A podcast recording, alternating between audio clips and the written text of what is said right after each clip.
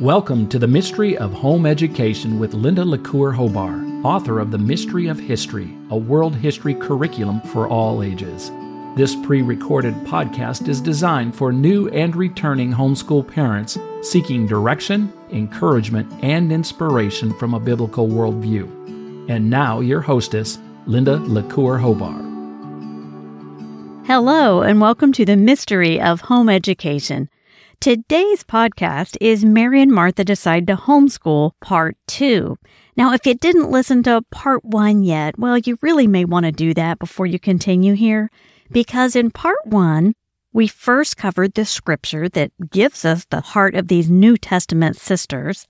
Second, we applied that to what we think these ladies would look like in a homeschool environment. And third, and probably the most fun, I offered a quiz that was to help you determine if you are a Martha or a Mary. Now, it's not a very scientific quiz, I confess, but it was based off of a real Mary and Martha, aka me and my mom. Now, if you're still listening, let's assume that you have a score on your quiz and you know you're leaning. And if you favor being a Mary, like you were somewhere in the negatives on that quiz, well, I have some survival tips to share with you that ought to help you around the house, in the classroom, and at the foot of the cross. Now, if you're the Martha type, because that's what your quiz said, well, you may have already thought of all these tips and hardly need my guidance.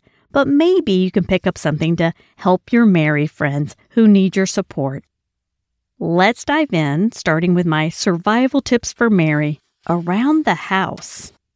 So, number one, I want to encourage my Mary friends do get dressed as early in the day as humanly possible. Now, it may be just yoga pants, but hey, it's a step up from flannel PJs and a robe. And the truth is, we all need to be decent, and we know what that means if you're a woman. It's just get those girls in order, you know, get them dressed, and you'll be decent, and you'll be glad that you are. You never know what the day holds. Number two, I want to encourage you to play hymns almost all day long.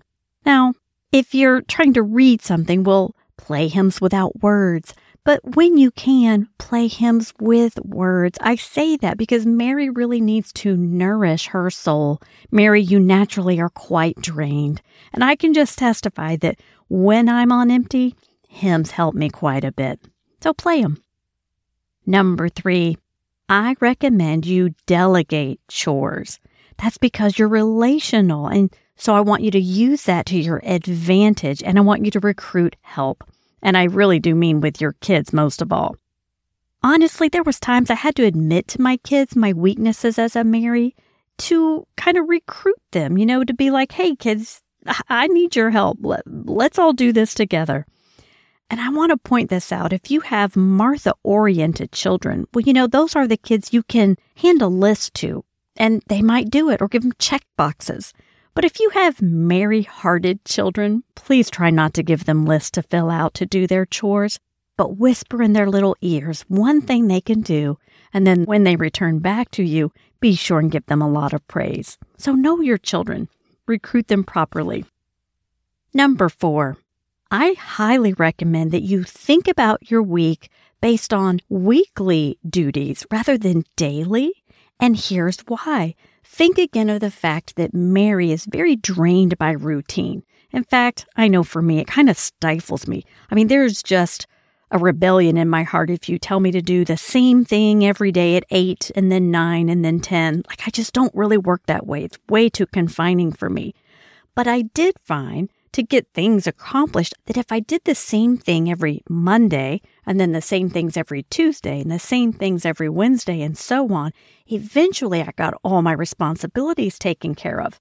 Here's just an example of how I lived out most of the days I was homeschooling.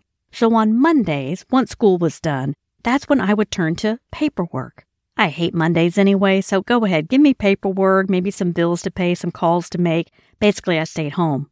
Where Tuesdays, that's when I usually went out to buy groceries and tack on a couple of extra errands. And I mean, I'm pretty faithful about that Tuesday thing when it came to groceries.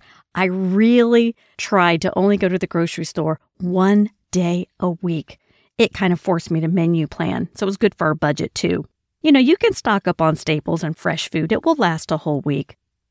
On Wednesdays, I personally gravitated toward laundry and baking on that day because both were close to the kitchen, so I was at home. And on Thursday, Thursday was always my personal project day because think about it. If I had paperwork to do or bills to pay, well, I already did that on Monday. And on Tuesday, I took care of errands. And on Wednesday, I at least started the laundry and did some baking. So on Thursday, I could reward myself with something a bit more personal, whatever that project was. Maybe I'm going to wallpaper something. Maybe I have a church project going on, whatever. But that was my reward day. And then on Fridays, after school, that's when we cleaned, and I recruited the kids to help. They really weren't allowed to go play until our cleaning was done on Fridays. I just liked entering the weekend with a nice, shiny home. By the way, let me add a little thought here. Your house is probably dirtier than the neighbor's house who is not homeschooling because you have your kids home at least 30 to 40 more hours a week. Oh, that's maybe 1,080 more hours a year. Not that anyone is counting, but I just wanted to point that out. So, yes, our homes need us. Okay, so that was just a few things for around the house, but let's turn to the hmm, more valid conversation, which is about some survival tips for the classroom. So here we go. Number one, you could host an in service day once a month. Here's what I mean. You know, the public school system always had these mysterious in service days where we know maybe the teachers were getting caught up on things at school, but they weren't with their students. Well, in kind of a similar way, one day a month, usually the first day of each month, I called it an in service day where the children and I were involved around the house doing stuff, but we didn't open the school books. We counted it for school because we were deep cleaning or working on a project for a holiday. Maybe we're going through closets. Now, I have to confess, after doing this a couple of years, there was times my children would probably rather have done algebra than have an in-service day because they knew eventually we'd get to the closets and their drawers and it's a lot of work to deep clean that stuff. But I, as their mother, was so glad I had these days built in because you just lose time. So count it as home economics, in-service days. Number two, I highly recommend for Mary's that you post a lunch menu on your refrigerator, that it's written in Sharpie and you stick to it.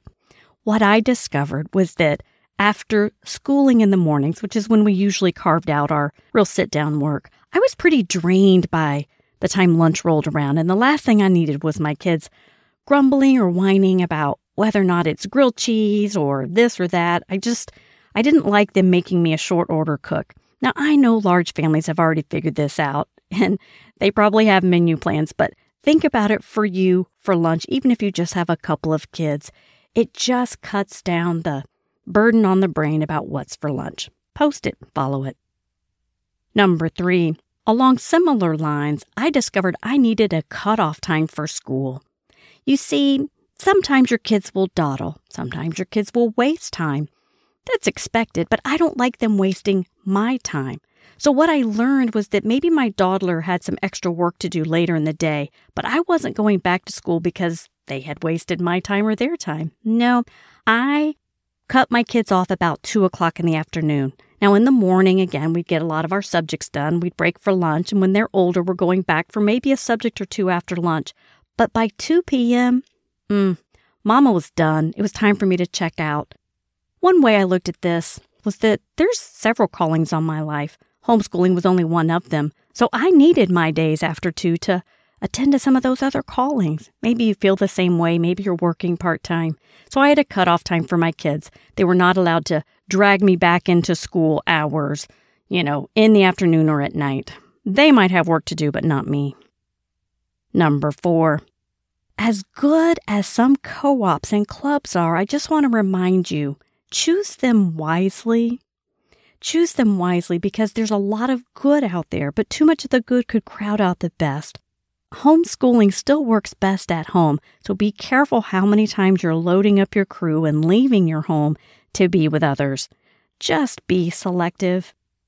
Number five, I highly recommend that you keep your lesson plans date free. Here's what I mean. If you picture the typical lesson planner, you open a notebook and there's columns, and typically the columns would have a date at the top. Well, I discovered first, I didn't even do lesson plans for several years because I'm a Mary. I believe my oldest was in fifth grade when she started making her own lesson plans, and I realized we needed some of these. So I got myself together and started making them. And the first ones I made all had these dates that I'm talking about at the tops of these columns.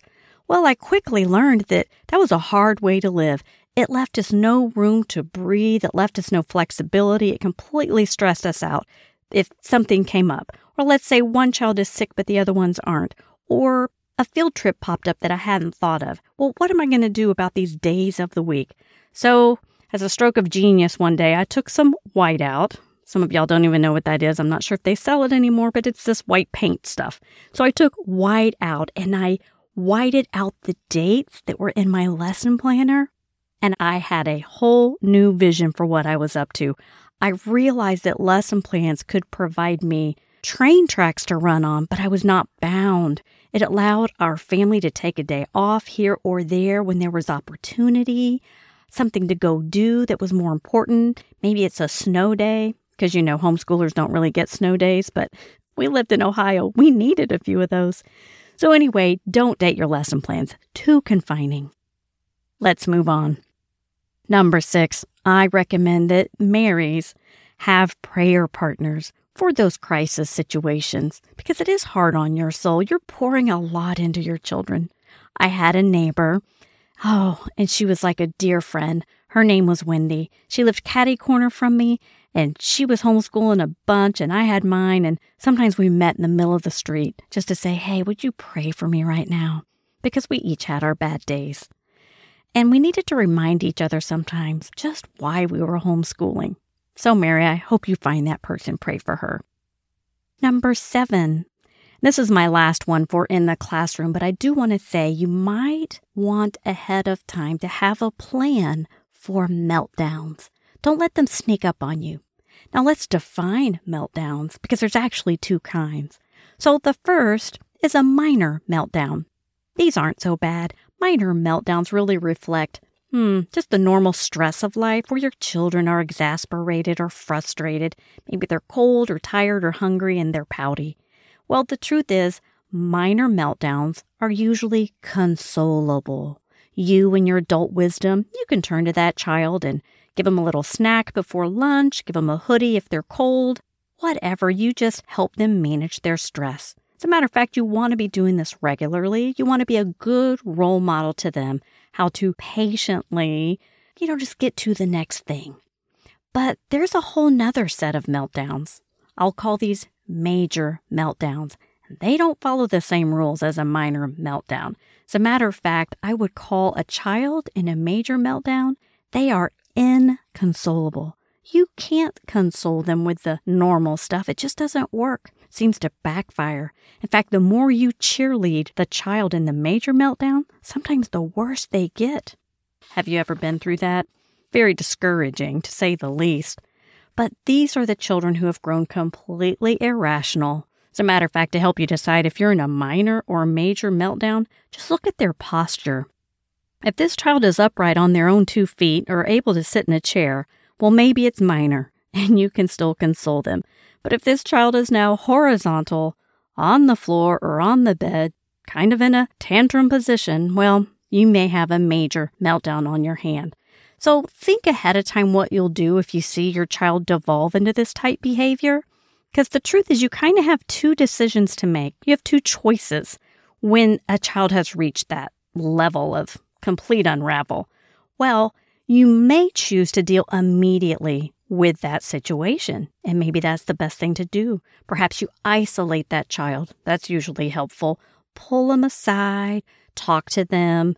It's Christian Parenting 101. You're going to talk about the selfishness going on, their self absorption. Maybe just dry some tears, give them that pep talk because you do love them. You have to love them in these meltdowns. But honestly, if you always respond in the immediate to a major meltdown, well, the chances are you might be getting played. This child may be manipulating you, realizing that if they could just throw a fit right before you have to go here or there, you know, they think they're going to get something out of this. So maybe instead of dealing with it immediately, perhaps you intervene and on their behalf, you're like, honey, I see you're really upset, but you know what? We really need to go to, and then just fill in the blank. And at that point, you help them get on their jacket, you wipe their tears, you help them put on their shoes, you put them in the vehicle, and you go forward. But you promise to return to the situation to talk about what was the source of that major meltdown. And when you promise to talk about it, don't forget about it. Don't sweep it under the rug. Here's Christian Parenting 201, where you go back and when things have calmed down, you do talk about the narcissism in their hearts, how they probably wish they could control their lives, but they probably need to yield some things to the Lord. So think ahead of time about meltdowns so you're not completely knocked off your shoes by them. Well, the last survival tip area that I have to give you is at the foot of the cross. And fortunately, I don't need to tell Mary how to stay at the foot of the cross. She goes there on her own, often because she desperately needs the love, the grace, and the forgiveness of Christ. But I do have a few things I'll share about just how I managed my spiritual life as a Mary. So, just a couple here. Number one, I learned somewhere along the way it was best if I had a portable, quiet time bag. You know, something like a backpack or some type of a book bag where I could put my Bibles and my journals, my pens, a box of tissues because Mary cries a lot, and I just put it all in one place. And the reason I needed it portable is that Mary is greatly influenced by her emotions and feelings, and so she likes to move around. One day she needs to be by the sunny window, another day she needs to be outside, another day she wants to hear the rain fall softly. So pay attention to your feelings and have your quiet time ready to go wherever you want to take it. Number two, I have learned as a Mary that I just can't I just can't get through those scheduled Bible reading plans. You know, the ones that say you can read through the Bible in a year? Well, I wish I could, but I only set myself up for failure when I try to follow someone else's plan. No, it's far best if I trust the Lord to lead my heart, and I will read volumes of the Bible throughout the year. But I need to follow my heart, not someone else's grid with a bunch of check boxes to fill. I don't think those are designed for Marys. And I want to say also, number three, Mary, it's likely you really need accountability in your life because of that runaway heart of yours. At least I know I have needed accountability. So when I haven't had it, I have prayed for it. One time the Lord sent me these three friends at one time who, the three of them all were nearly six feet tall, which I'm only 4'11. And so it was very funny because these not only became my accountability partners, but they were like bodyguards to me. They were just these big, tall, powerful women, and God answered prayer through them.